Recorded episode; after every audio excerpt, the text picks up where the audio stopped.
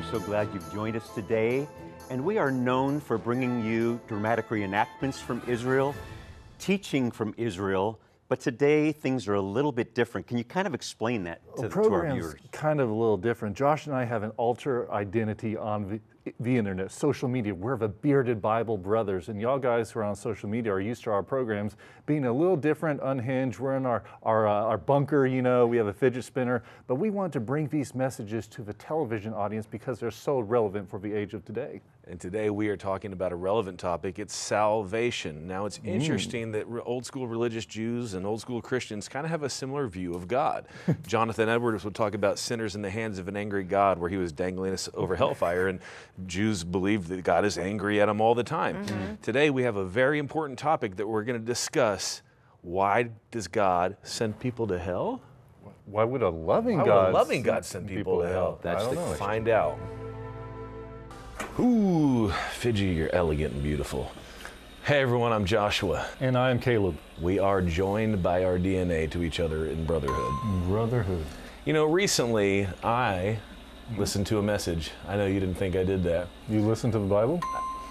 Not the Bible, but somebody talk about the Bible. So it must be right. Eh, I mean, the guy said he was he was tackling the topic of why would a God send a loving God send people to hell, and what he suggested was that God is so awesome and we are so horrible that he doesn't have to explain why we're going to hell to us. He can just let us go to hell, and that because we're so focused on humans as being the center of the universe that we think he's bad and mean for sending us to hell and he is the, actually the center of the universe and he's so good and he doesn't have to explain jack to us I have a problem with this. I'm really surprised I think first the problem is the question is all wrong.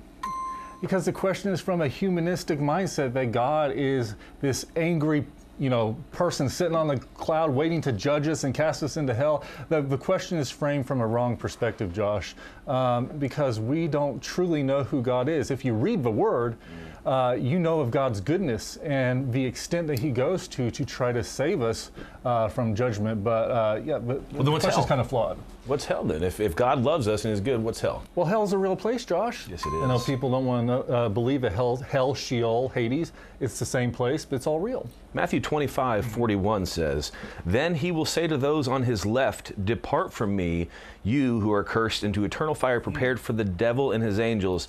Now, this is when Yeshua is explaining about the sheep and the goats. Does that mean goats go to hell? but sheeps have eternal life. They're all stinky, Josh. Dirty tasting goats. I'm sorry I don't like goat meat. I know a lot of you do. I like it, but okay, so we learned two important things from this verse, guys. That one, hell was made for Satan and the fallen angels, not for us, Not not, for man. Made for Satan. And two, we learned that we are cursed. We are born with a curse, and we join Satan in hell if we don't remove that curse. So, how do I remove this curse and why am I so cursed? If he loves me. If he loves me. So we go back to Adam. Okay. Adam was Good given guy. dominion over all the earth, but he was also given dominion over hell and death. A lot of people don't know that. Oh. He was given dominion over all things. Look at you, Uh, Adam. Hebrews 2 5 through 8 explains that God made everything into subjection to Adam, but he was he was ruler and master over all of it. He even says uh, in, in 1 Corinthians 6 3 that um, we are going to judge the angels. Well, Adam was placed in charge to judge the angels as well. Well, there was a problem. Adam sinned. Willfully, he chose to sin, and he surrendered his dominion over the whole earth, over hell, over the grave to Satan. Thus, now he could not live forever. Okay? He was flawed. He shouldn't have done that. Uh, we see when Satan tempted Jesus with this power and authority, he said, Okay, you've been trying to get this authority over the earth back. I'll give it back to you. I have rule over everything, and I'm going to give you those keys back if you bow down and worship me. Yeshua said, Uh uh No. I have a better way. So, what did Yeshua do? He died on the cross.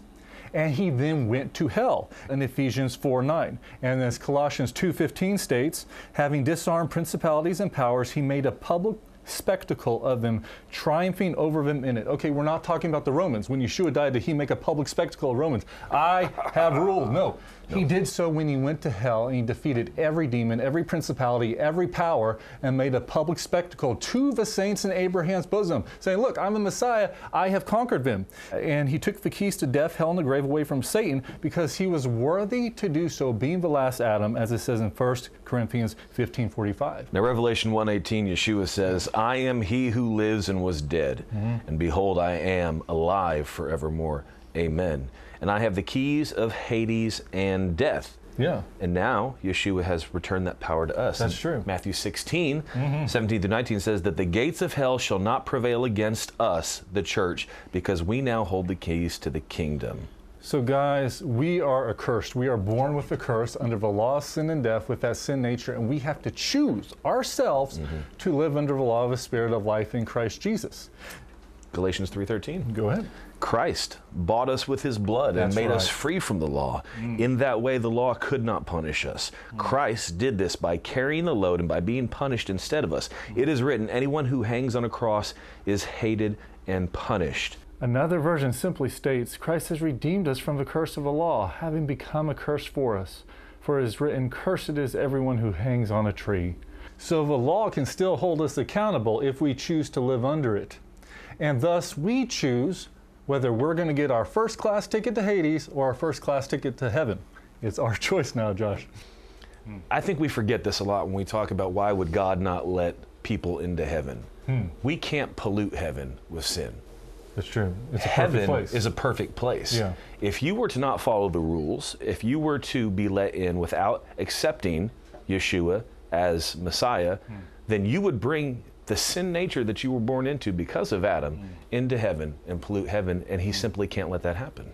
See, people still have that, that confusing mindset that God is out to judge us, that God is out to punish us, when really the entire Bible is a love letter of Him going out of His way to create this masterful plan to save us from our sins, sending His own perfect Son, Yeshua, to die on our behalf. For the grace of God that brings salvation has appeared to all men, teaching us that denying ungodliness and worldly lust, we should live soberly, righteously, and godly in the present age, looking for the blessed hope and glorious appearing of our great God and Savior Jesus Christ, who gave himself for us that he might redeem us from every lawless deed and purify uh, for himself his own special people zealous for good works. Wow. When the enemy tries to convince you that the heart of the Father is for your destruction, demise, and to send people to hell, remember that the Bible continually proves the opposite. The heart of the Father is to love you and to rescue you. That's right. He not only set down a love letter, but he lived out that entire love letter his entire life perfectly for you.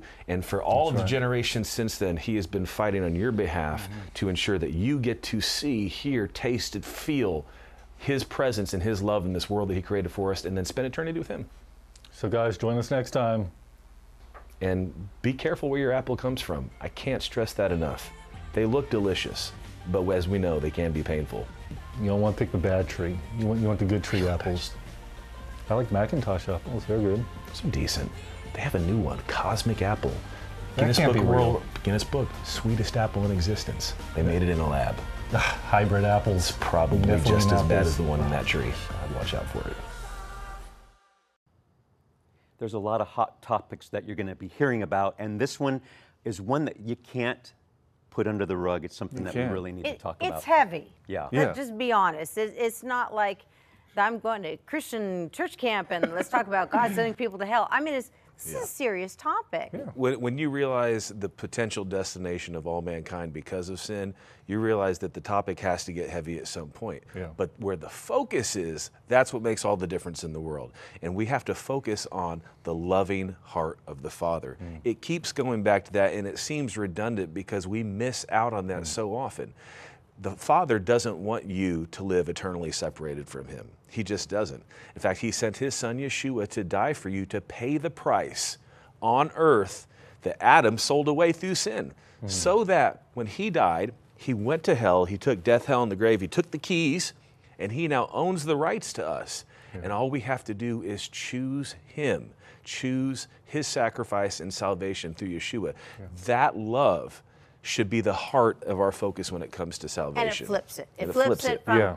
doom and gloom to, there's a lot of joy. And that's the true purpose of the, of the gospel of salvation. But you can't talk about salvation with talking about sin. I know that's a wordy dirt that everybody doesn't want to talk about in the church, but it's also because it makes it an absolute. There is good and evil, light and dark, uh, white and black. And so here's our topic the wordy dirt, sin. Hope you enjoy this next teaching. Ooh, hey everybody, I'm Joshua. And I'm Caleb. We're brothers? We are brothers. I got to say it. Hey guys, today we are going to talk about everyone's favorite wordy dirt. Ooh.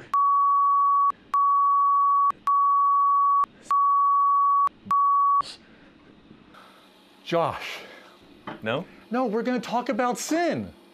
Oh yeah, that's what I meant. Okay, so sin is kind of a loaded weapon these days. It is true. Um, it's that way because people have misused it in the past, like, hey, sinner, come to Jesus now. Uh, you know how it's created this stigma uh, amongst even the church. McGruff the crime dog met like the the Smokey the bear. But because the church had this bad stigma attached with the word sin, they knee jerk reaction the other Mm-hmm. way, in which now the church doesn't speak about sin at all. You don't really hear about it. And what, what is sin, Josh? Sin is just falling short of God's standard for living. It's doing things our way, which, believe me, automatically uh, reverts to Satan's way, then God's way. You know, sin is kind of like a virus. Okay. You, you- yeah, yeah, you I get it. I totally get track it. with me here. You get it. Mm-hmm. Generally in ways you're ashamed of and don't want to say in public. Then you spread it to others, generally in ways you're ashamed of and don't want to say in public, and you get other people infected. And uh, then it keeps growing, and you keep Yeah. getting weaker, and then you keep falling for the same things over and over again. And the whole time, you, you know, you have the ability to stop it, not not by being in a basement with a mask and avoiding people with orange hair, but no, because you could stand on the Word of God and you can you can oppose it and defy it. But no, You know what, Josh? that virus. I find it interesting. You look back at the creation of our world. God made this this new world, and Adam and Eve, and everything was perfect. And mm-hmm. then you had this little devil crawling around in the garden. He was full of sin. He was the first sinner. He was corrupt and dark. But even while Satan was crawling around in the garden trying to tempt Adam and Eve, the world wasn't fallen. How is that, Josh? That it wasn't until Adam made the choice to sin, Eve was just deceived. Adam made the choice to sin, that then creation was fallen because dominion was given to Adam. And well, the knowledge of good and evil is already in us because with that sin it came at first. So people go around and they say, well, uh, I don't really know if that's right. There's, you know, some people you may think they have no moral sin or, or it's ambiguous. Is, is there really morals or values? I don't know. Everyone has the knowledge of good and evil because of the sin nature. They could even say it's ambiguous. Uh, in John 8, 34 through 36, Jesus answered them Most assuredly I say to you, whoever commits sin is a slave of sin. And a slave does not abide in the house forever, but a son abides forever. Yeah. Therefore, if the Son makes you free, you shall be free indeed. James 1 14 through 15 says that, uh, but each one is tempted when he is drawn away by his own desires and enticed. Uh, Yeah. Then, when desire was conceived, it gives birth to sin, Yeah. and sin, when it is full grown, uh, brings birth to death. Okay. That's the interesting concept because the the allure of sin is that it's not that bad. Yeah. The allure is it comes with this fun other side to it. Fun Bobby. Fun Bobby is always the guy that goes along with sin, and everything's going to be great with Fun Bobby. Yeah. But the issue is it gives birth, what the Bible says, eventually to death. So is God really mean? It's all him. He, he's trying. It's him that's killing us by this sin. No, is he knew that when the fallen state came into being, that doing those things that were harmful in sin would bring harm to your body. It would also separate us uh, morally and spiritually from God. We would have that separation. Uh, but he already knew these laws were in effect, the law of sin and death, if you will. Satan knew it too, and so that's why he wants to pull you into sin because he wants to steal, kill, and destroy. He knows that he can destroy you faster if you jump into sin. That's what the Bible says in Romans 6:23 that the wages of sin is death. In Hebrews 9:27 through 28 says, "And it is appointed unto men to die once, but after this judgment. Wow. So Christ was offered once to bear the sins of many." God Yeah. is gracious and He is kind. right. and That is preached a lot. Yeah, we preach um. Yeah. But uh, the the funniest way I've heard it put recently is that Yeah. we've adopted this greasy grace uh, doctrine grace. that we're just going to slide on into heaven on the grace and that everything's going to be good and dandy and God wouldn't judge us at all because that would be mean No, because God's God's there to judge the wicked. He's a just God, so He's going to go out. He's going to judge the wicked. But what if the wicked cries out to God, "Hey, what about your people, the church? They're committing the same sins we are." 1 Peter 4 17 through 18 says, For the time has come for judgment to begin at the house of God. And if it begins with us first, then what will be the end of those who do not obey the gospel of God? Now, if the righteous one is scarcely saved, Yeah. where will the ungodly and the sinner appear? Well, that's kind of scary, Josh. That means that uh, even we in the church, ha- there's consequences for our actions now. And I truly believe the church has gotten away from this. They have this mentality that you repented one time, you receive salvation, and that's it. No, you should be repenting daily. Oh, but now we can do all the fun things that the world does. No, you need to turn your your back from the things of the world and go back to God and not to commit those same sins over and over again. So I believe judgment's coming. The scripture just said judgment's coming to the house of God. To be clear, Yeah. he is not saying that you lose your salvation if you do not repent verbally for every sin every day. We are talking about walking in a lifestyle of holiness versus walking in a lifestyle hmm. of sin that one sin after another sin leads you down a path to physical destruction, mm-hmm. the destruction of your spirit, man, your soul. It's mm-hmm. trying to murder you. You think that possibly the idea that God would judge you means that he's a bad God? Well, if you ever had a child that reached out for fire and tried to touch the fire, what'd you do? Hmm. You pulled them back and you issued them punishment for doing that because you didn't want them to do it again. Same with crossing the road, Hmm. doing this, doing that. We are God's children. And there are things that we think we don't know or we do know that we shouldn't do and we do it anyway. Yeah. Boils down to is that we're in a time period where the demarcation line is drawn Hmm. and right and wrong's pretty clear. So is black and white. And you know what you're choosing. You want to say true. that you don't know, but you know what you're choosing. And Yeah, God knows what you're choosing and He knows your heart. That's right. And so instead of fighting over it or trying the semantics of, of, of arguing for why it's okay and not that bad, just repent and move on. Just There's no condemnation for that. Yeah. He just wants you to be on a path of life and on a righteousness and not on a path that's leading you to destruction, both physically here or possibly spiritually later. That's right. God has a great plan for your life. You cannot fulfill it unless you walk in obedience to Him and you're calling in His greatness, not, not just on this earth, but in the age to come. And to make sure and ensure that that calling in the age to come is great, you obey God on this earth because this is our training ground now, our preparation for the eternity. And we love you guys. That's why we're giving this message. We know people don't like to talk about sin, but we're talking about because we love you. So, check in next time and definitely avoid things like refined sugar, simple carbohydrates, Sin? um, the love of animals. I'm bleeping all this the stuff other- out. I gave them things to bleep. This is what I'm doing right now so they could end on a big, nice bleep. Nancy Pelosi, saturated fat, Epstein's Island. He was just only expecting the first bleed. This is never easy for me to talk about, especially on camera.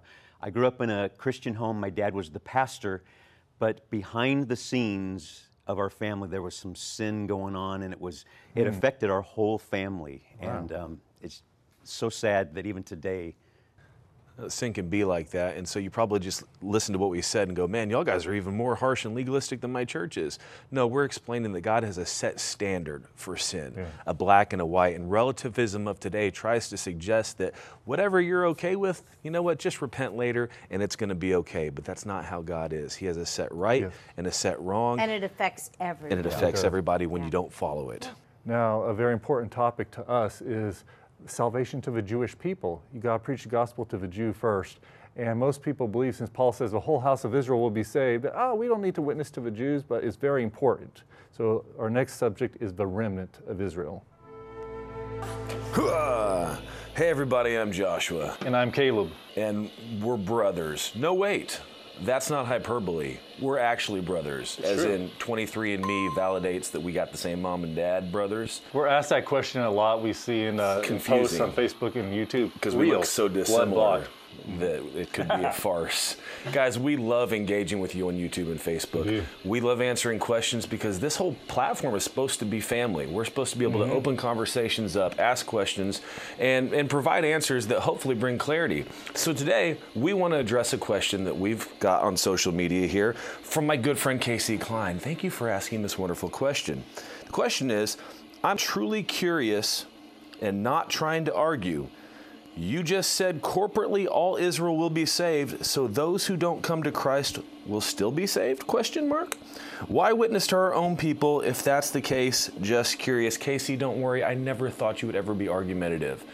so I appreciate the sincerity of your question. That's, That's, a, a, good question. that's a really good question. Um, throughout the entire Bible, its entire purpose, in fact, uh, we see this same message reoccurring uh, through the prophets of the Lord, through the leaders, through Yeshua himself, that God desires to save the entire house of Israel. And he's sending uh, Yeshua to rule over them for a thousand years. That's like the entire purpose of the Bible. Which It's true. is kind of a big deal. It's true.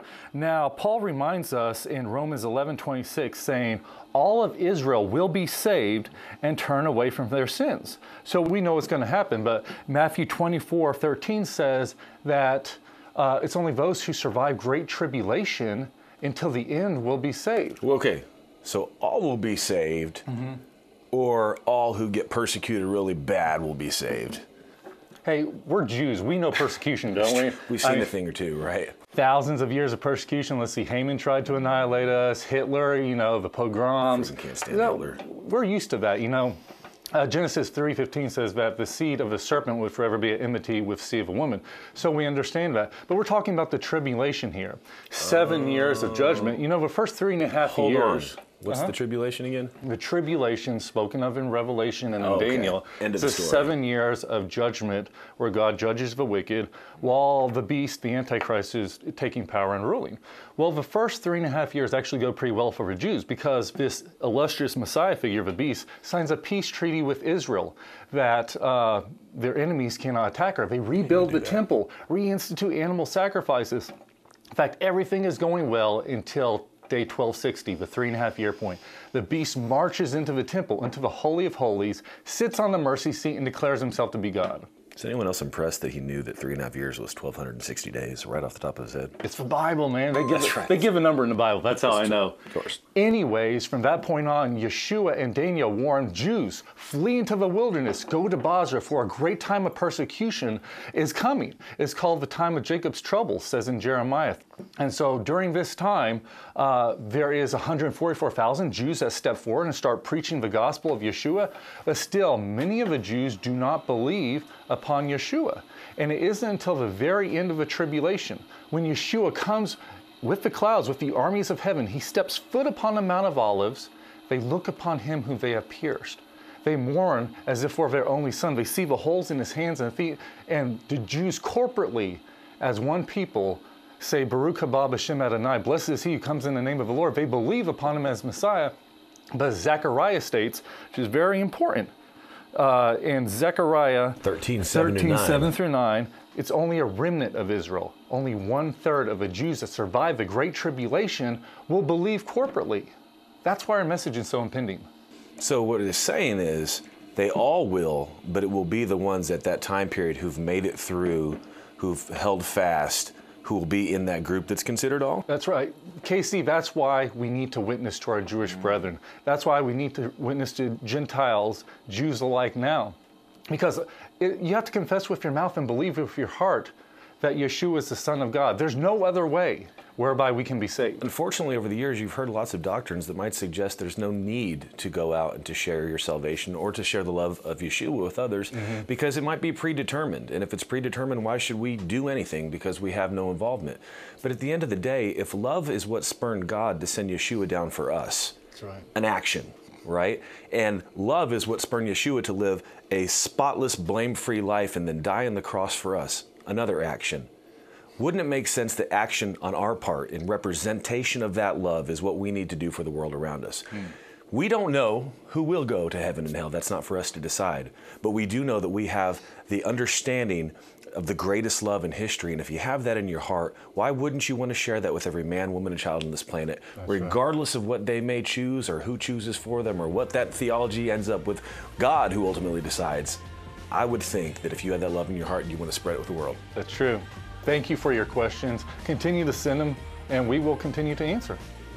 especially you, Casey, because, well, you were brave enough to ask a question. This has become a controversial topic in the church for remnant of Israel. It's become a loaded weapon for some pastors to try to scare the Jewish people into salvation, saying, hey, look at all these that are going to die at the end of the tribulation, come to Messiah now. That's not our heart or our intent. We want to uh, galvanize you, the believer, to bring the gospel to the Jewish people, you doing your job and showing the love of Messiah to his own chosen people. And we're offering this book in this uh, episode, The Bible Jesus Read. We're giving it to you as a gift when you give us an offering. And Zola wrote this book, and you can see the Messiah in the Old Testament. You can utilize this as a witnessing tool to reach the Jewish people from a Jewish perspective of the Old Testament, where you see Messiah just throughout the whole thing. It's, it's really amazing. He desires for the Jewish people to all be saved. Yes, he does. But also those Gentiles get in That's on right. it. Right. Everyone, I mean, salvation for all. Everyone. And if there's any any message I think from the program today, it is that he desires for us Hmm. and for all of you to be saved. and, he, Amen, he- and he gives a lot in return for that. Yes. And he gives a lot back to us. Very much so. So if you haven't made that decision in your life, the Father is calling you today. You are His child, and He wants to commune with you, to tabernacle with you for eternity, just as He did with Adam in the garden. So pray with me now. Dear Heavenly Father, I repent of my sins. I accept Yeshua, your Son, as my Lord and Savior. I believe He died on the cross and rose again on the third day. Please come in and be the Lord of my life. In the name of Yeshua, amen. Amen. It's as simple as that prayer. As we were praying there, forgive me, but I had a little song going through my head. I don't know if you know it. I am bound for the promised land. You know it? I am bound for the promised land. Oh, who will come and go with me? we are bound for the promised land. We're going again. Yes, We we are. are. Yes, Yes, we would love are. for you to join us on a tour to Israel. Mm. It will change your life. You can find all the information on levitt.com. Can't wait to be with you guys on a bus. We'd also like to invite you to partner with us in getting this good news out to the world. We make it easy for you. You'll probably see it right below me right now. And uh, partner with us as we reach the world, Jews and Gentiles, That's for right, the Lord. yes. A lot more hot topics that we're going to share together, but I can't believe it's time to go today. It is. So as we always say, Sha'alu Shalom Yerushalayim. Pray for the peace of Jerusalem. Our offer on this program, The Bible Jesus Read, is an entertaining and thorough tour of the Old Testament. A readable study that is relevant to all who want to understand the beginning of God's plan and the roots of the church on earth. The theology is understandable and treated with thoroughness. The Bible Jesus Read. Join us right now on our social media sites for exclusive content. Visit our website, levitt.com, for tour information, broadcast schedule, free monthly newsletter, and online store. Call us anytime at 1 800 Wonders and ask about this week's resource. Our Jewish Roots is a presentation of Zola Levitt Ministries. Partner with us. As a 100% viewer funded ministry, your gifts allow us to bring you our weekly television series, social media outlets, website, and other ministry endeavors. Please remember we depend on tax deductible donations from viewers like you.